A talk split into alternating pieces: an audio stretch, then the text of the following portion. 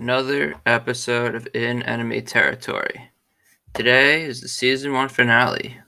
We covered all my family's birthdays, and now these last two episodes featured my favorite football player, Brett Favre, and, and last week my favorite hockey player of all time, Sid Crosby. Today we'll close out the trio my favorite with my favorite baseball player, Pudge Rodriguez, Ivan Rodriguez.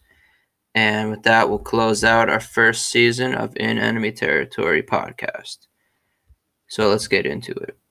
Today in 2012, April 23rd, Pudge Rodriguez signs a one day deal with the Texas Rangers to retire as a Ranger after a long Hall of Fame career where he been there, done that, done done it all, and he wanted to retire as a Ranger. Just to give you a brief synopsis of of Pudge's career, he started off with the Texas Rangers. They drafted him in 1988, got called up 1991, and he was with the Rangers for 12 years, by far the longest he played with any team. Um, he then went on to the Florida Marlins for one year. He won the World Series there in 2003 and that actually is when I fell in love with him during that playoff run. I was, I guess, I was about 11 years old, and just watching that playoffs was really the, my first time really tuning into baseball and understanding what was going on. And that year was when Aaron Boone hit the walk off against the Red Sox to send the Yankees to the World Series, and the Marlins beat the Yankees that that World Series. But that was the ALCS. The NLCS had the Steve Bartman game where the Cubs blew a lead to the Marlins late in the game, and the Marlins ended up taking the series and going on to win the World Series. Pudge Rodriguez was a huge factor in the Marlins winning their second World Series. After Florida, he went to the Tigers for five seasons um, that also was like prime time for me. That was like middle school slash high school when I was super, super like in love with the guy and every single baseball game going on in the league. I was looking at the stats and probably I think I was doing fantasy baseball and it was just huge. Then he went to the Yankees briefly, went to the Astros, had a short stint with the Rangers again and he finished off his career with the Nationals two seasons. By that time, you know, he wasn't really an everyday catcher. He was kind of the backup when the when the main catcher needed a day off and stuff like that.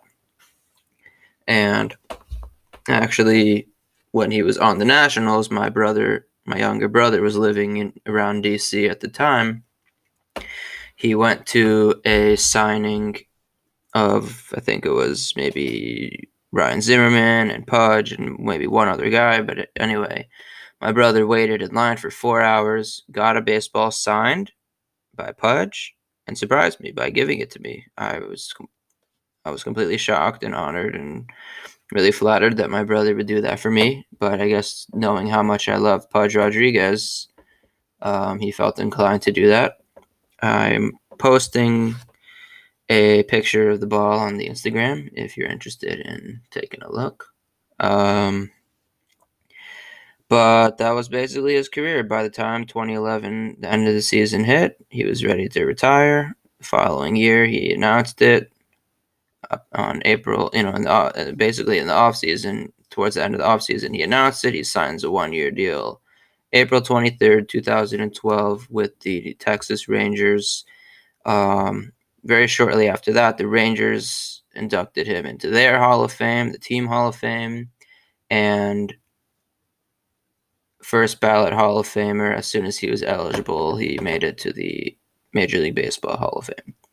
Uh, some of what went on, let's just call it the accolades of, of Pudge's career. He was the fourth, he took fourth uh, place in the Rookie of the Year voting in 1991 and he was really caught fire with how, how I think he, he, he his caught stealing average, his average of throwing out base runners was almost 50%, which led the league. His batting wasn't quite there yet, but as he developed, uh, in Texas. He actually had a monster year in 1999. He hit 30 plus homers, 100 plus ribbies.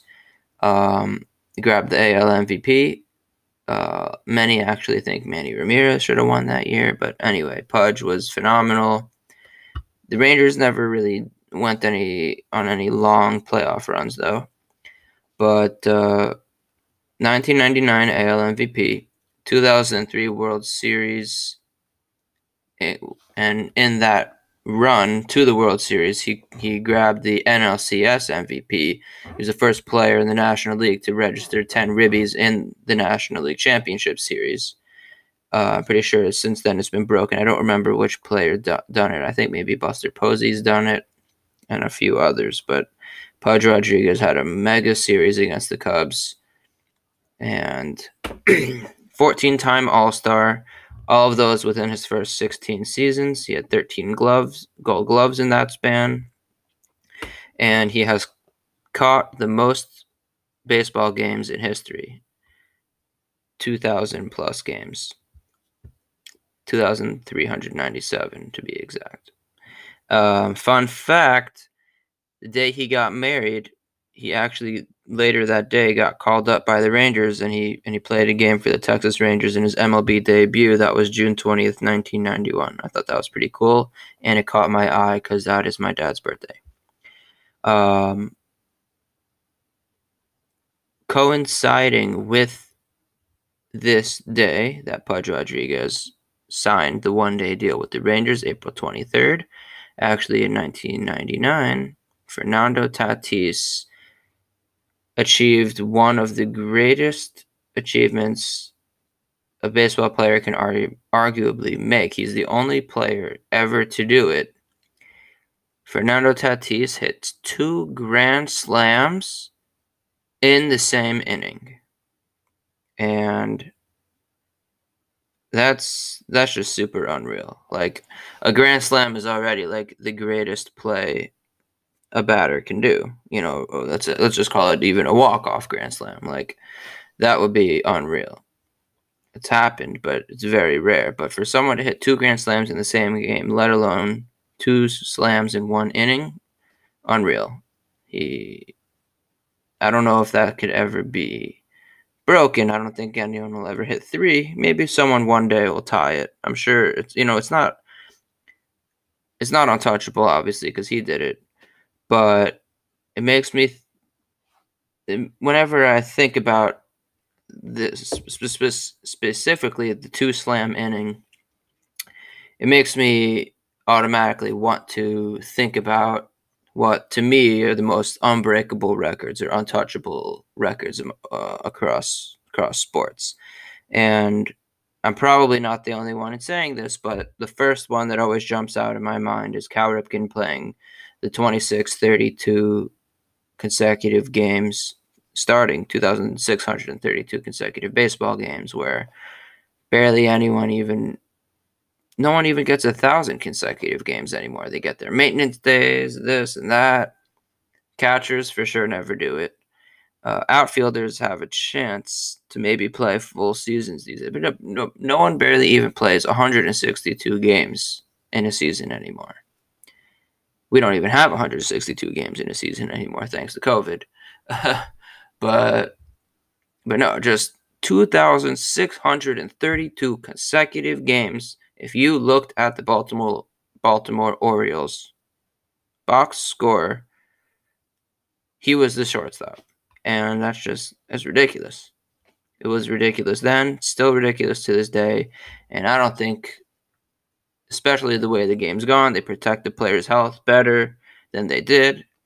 But just with his streak of of staying healthy, staying good, being the best on his, you know, being the best shortstop, that was a that was that was there, and at times being the best shortstop in the entire league.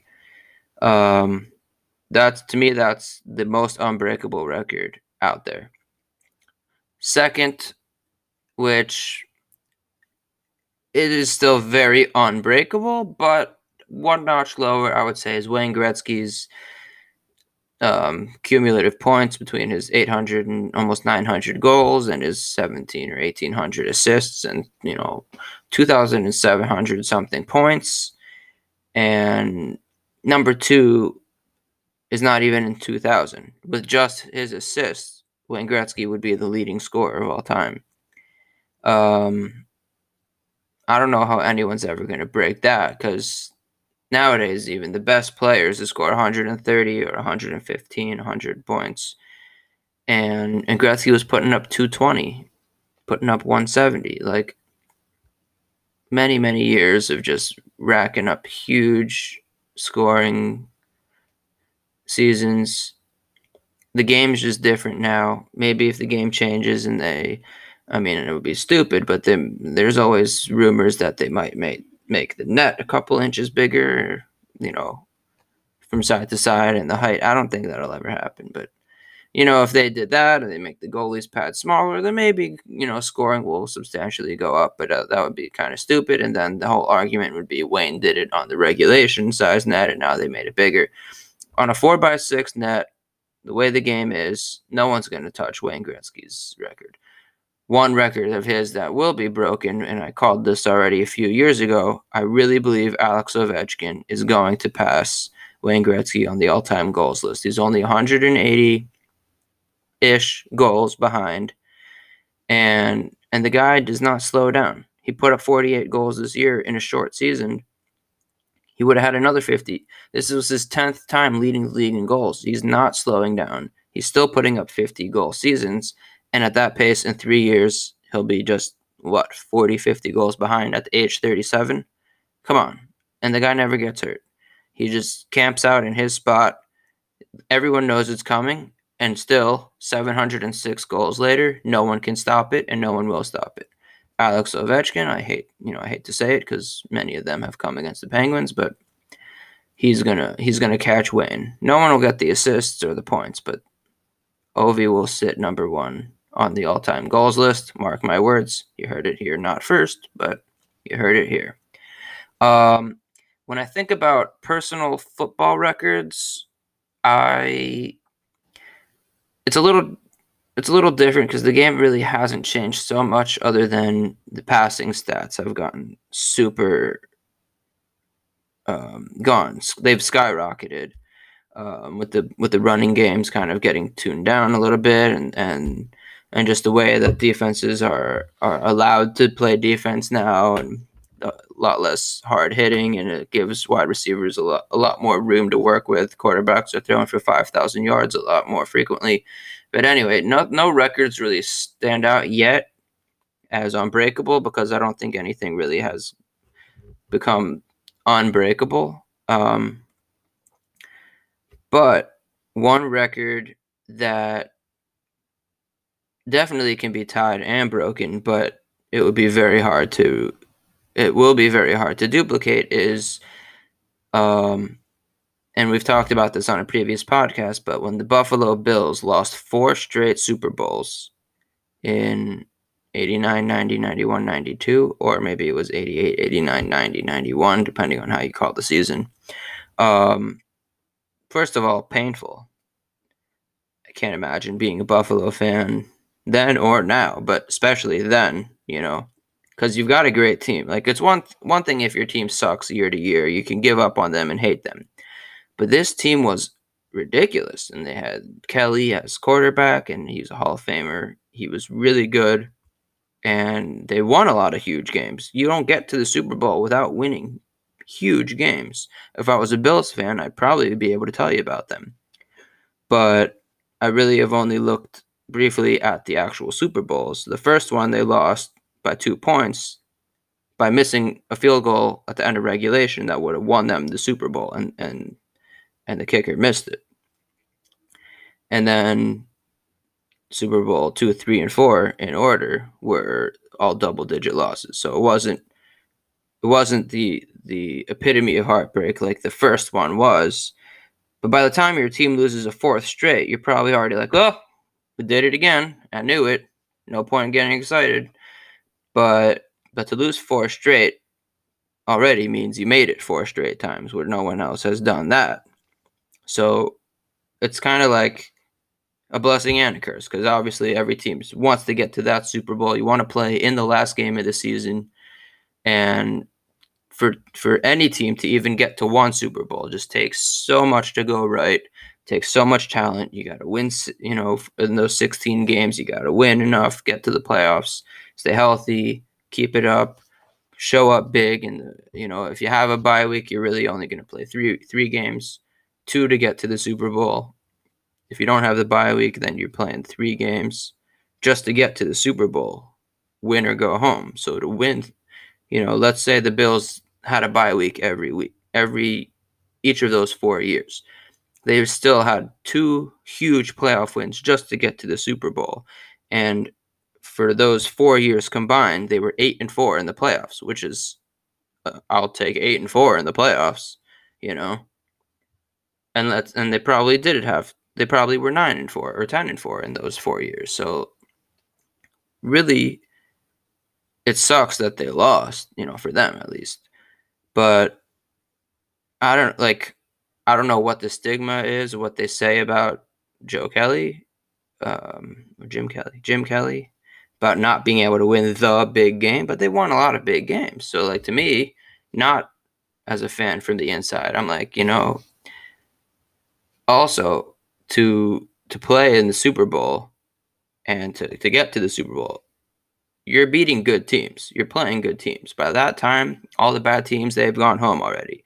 You're playing the best teams that are left. So like you really you need a little bit of luck. You need the calls to go your way. You need everyone to be healthy. There's a lot that goes into it. So like yeah, they lost four straight, but I don't really know. I don't know.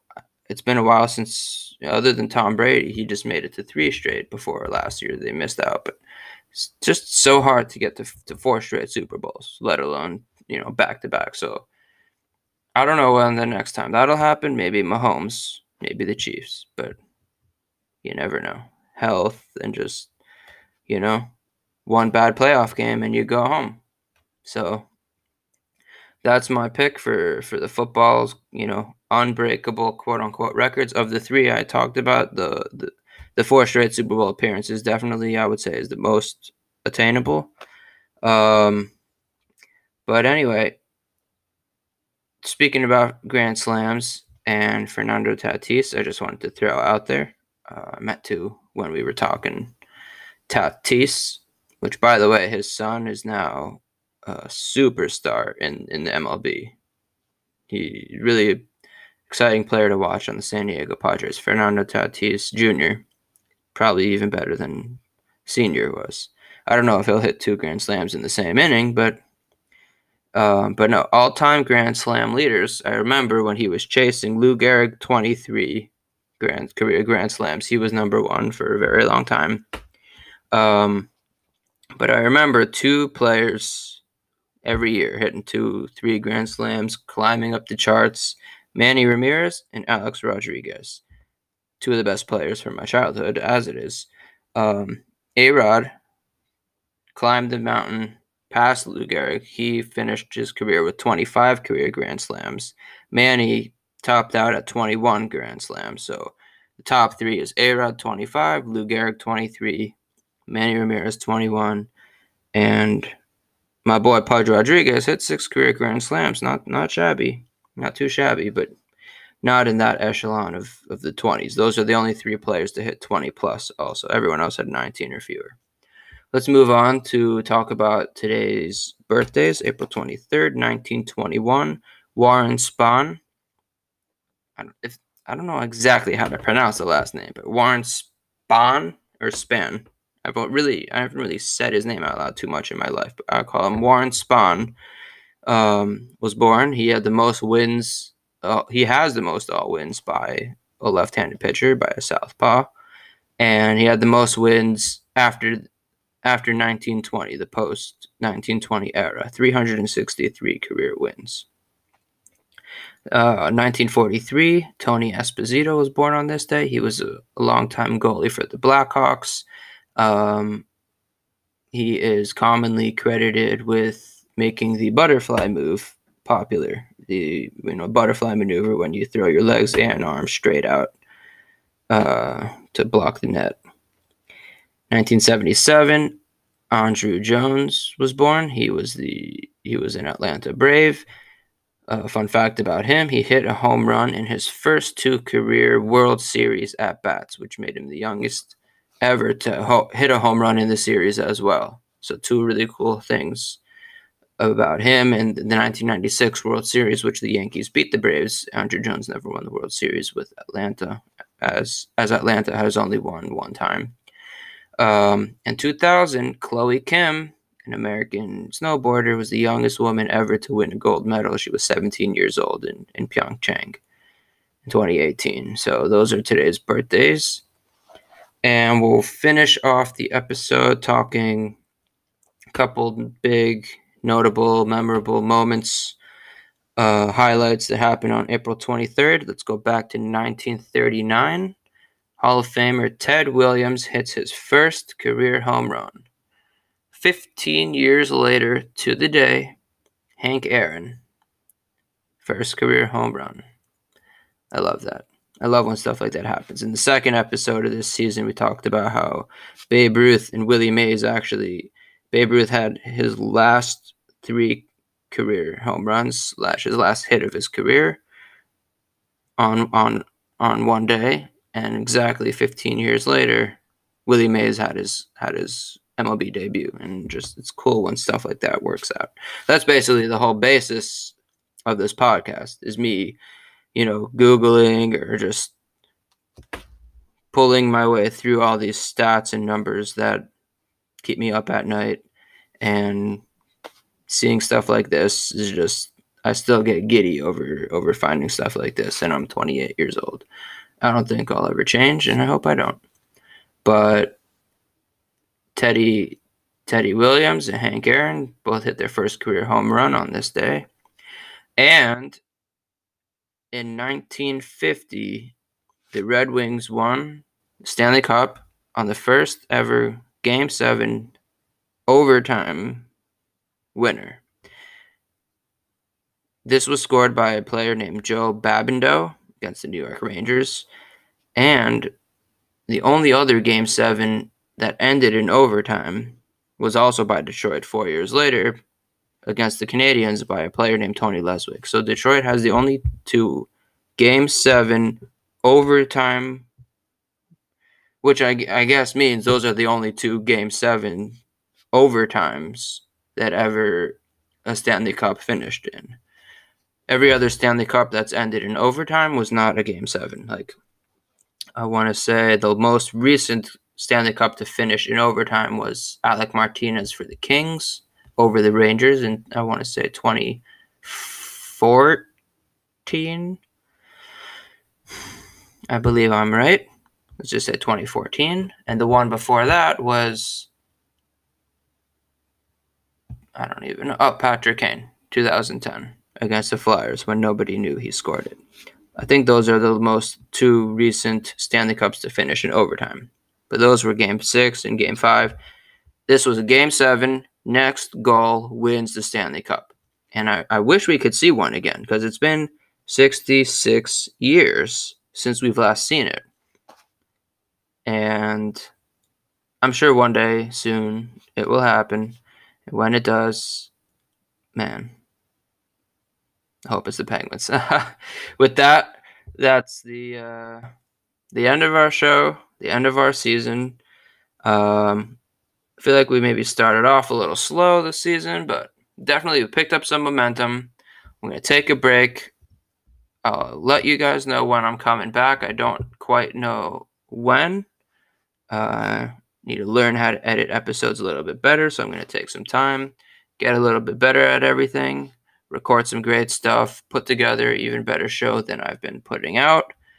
And in the meantime, Let's go Steelers. 5 0, baby. All right. If you want to follow the show, got an Instagram page uh, at IET Podcast. Or if you want to follow me on Facebook, facebook.com slash IET Podcast. Thank you so much for listening this season. It's really been great. Um, I love doing this so much, and I really hope my my ultimate goal is to fill out one episode for every day on the calendar. Which, if you are doing the math, would be 366 episodes. This is episode 14, so we've got a long way to go. Very long way. But until then, stay safe out there. Peace, and see you next season.